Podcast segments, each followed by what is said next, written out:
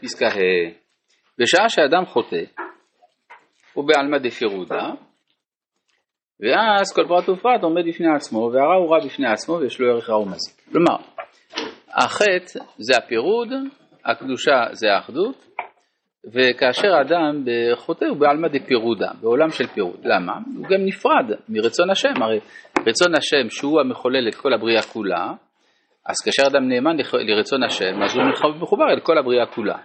ברגע שהוא הולך נגד הרצון, אז הוא נמצא בפירוד מהאלוהות, ממילא גם העולם שלו הוא עולם של פירוד, זאת אומרת שכל דבר עומד בפני עצמו. אם כל דבר עומד בפני עצמו, אז גם הרע עומד בפני עצמו. הרע, כשהוא עומד בפני עצמו, הוא רע באמת. כשהרע מחובר אל הכללות, אז הוא פחות רע, הוא אפילו מתמתק, נהיה טוב וכולי. אבל כל זמן שאדם נמצא בחטא, אז התפיסה שלו את הרע היא תפיסה של רע מוחלט. זאת אומרת שהמעמד של הרע משתנה לפי מעמדו של האדם.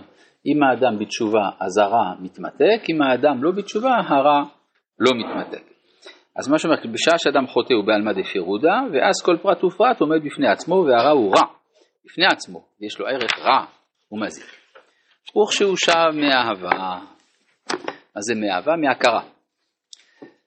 מיד מתנוצץ עליו אור ההוויה של עלמא דייחודה, שהכל מתארגן בו לחטיבה אחת, ובקישור הכללי אין שום רק כלל. כן, זה כמו בתמונה, אם אתה לוקח חלק מסוים של התמונה זה יכול להיראות מכוער, אם אתה רואה במה זה משתלב, פתאום זה חלק מן ההרמוניה הכללית של התמונה. כי הרע מצטרף אל הטוב לטבלו, לתת לו תבלין, ולהרים אותו, להרים עוד יותר את תקרת ערכו, ובזה נעשים הזדונות לזכויות ממש.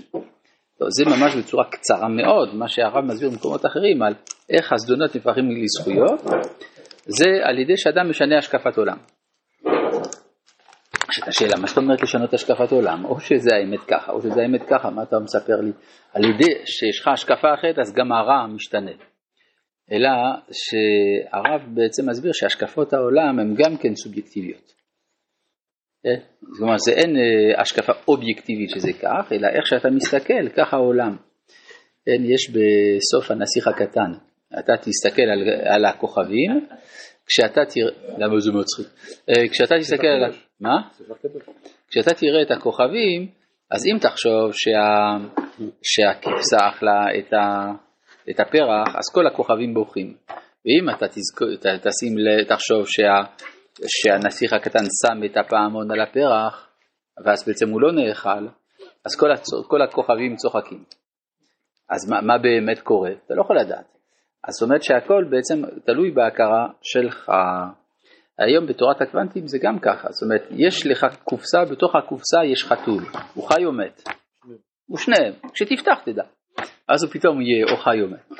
כשאתה כן. מסתכל או לא מסתכל, לפי זה הוא... כן, בדיוק. אז גם פה יש העיקרון הזה, כשאדם חוזר בתשובה מאהבה, אז פתאום הרע מצטרף אל הכללות, ואז הוא הופך להיות זכויות. יש עוד עניין שהוא מדבר על ייחוד השם, ייחוד, הרגשה של ייחוד. אה, על מה די ייחודה? הוא מתכוון שיותר ויותר אני עולה בקדושה ואני אז מרגיש את הייחוד של כל העולם. זה בדיוק מה שהוא אמר. כן. זאת אומרת, זה גם איזושהי עבודה... אה, אפשר גם להבין את זה בצורה פשוטה, תראה, זה כמו שלמשל אדם נמצא בהר, אם הוא נמצא למטה, אז הנוף נראה באופן מסוים, אם הוא למעלה, הוא רואה נוף אחר. כן?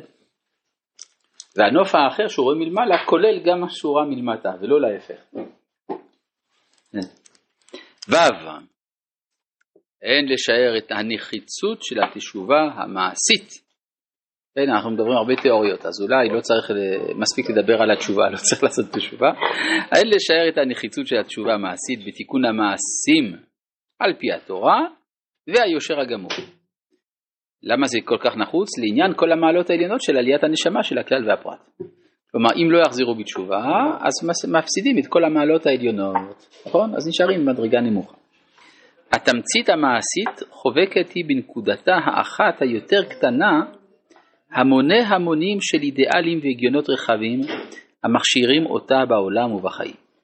טוב, זה דבר שהיה עליו ויכוח אה, בימי הביניים בין הפילוסופים, לבין uh, המקובלים לגבי הערך של המעשים. למשל קרה דבר כזה מעניין, לא מעניין, קרה מצער, בתקופה של האינקוויזיציה היו יהודים שעסקו הרבה בפילוסופיה.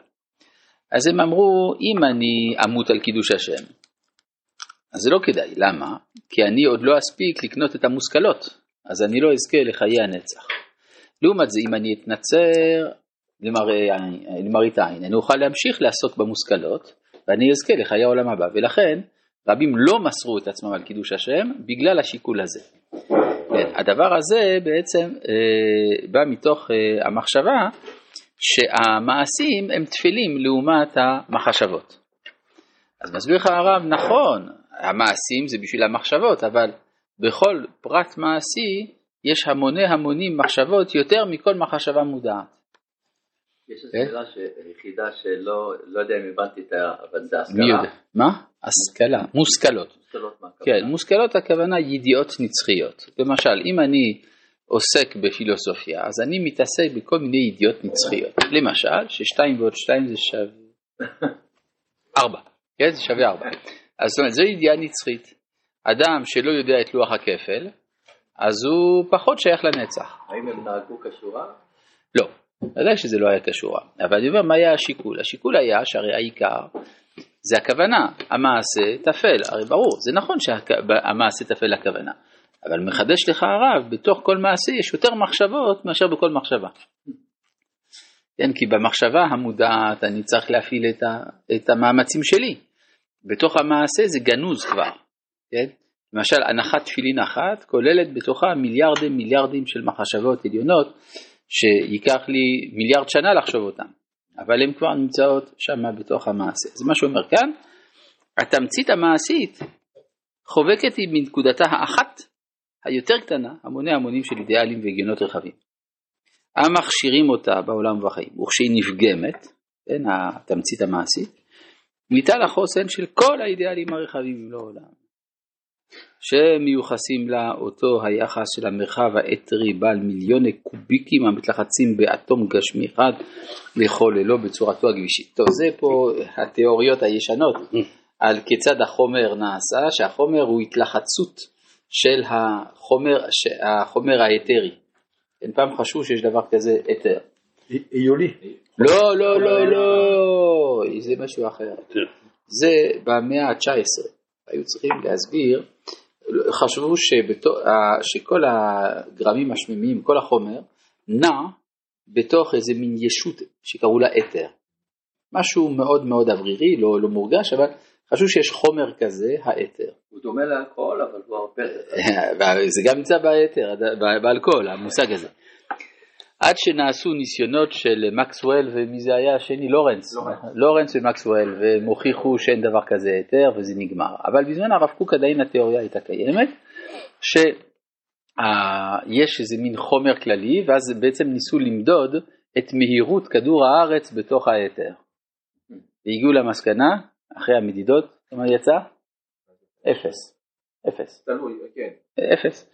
ואז בעצם הגיעו מזה למסקנה שאין היתר. אבל אה, מה, זה לא ככה מדידים? אה, נו, אז מה אתה אומר לי? לא, אבל היו כמה ניסויים. מה? היו כמה ניסויים שעשו. ואז בחרו זה שאומר... לא, לא. סיפור. טוב, בסדר.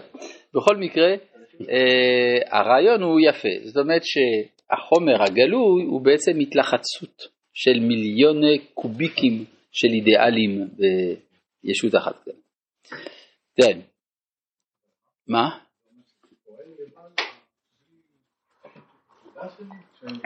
ברור, אתה, לא, ברור שצריך, לא, צריך איזושהי כוונת מצווה. למשל, אדם הניח תפילין ולא התכוון בכלל למצווה, לא יצא ידי חובה. מה זה לא התכוון למצווה? סתם אדם לא מניח.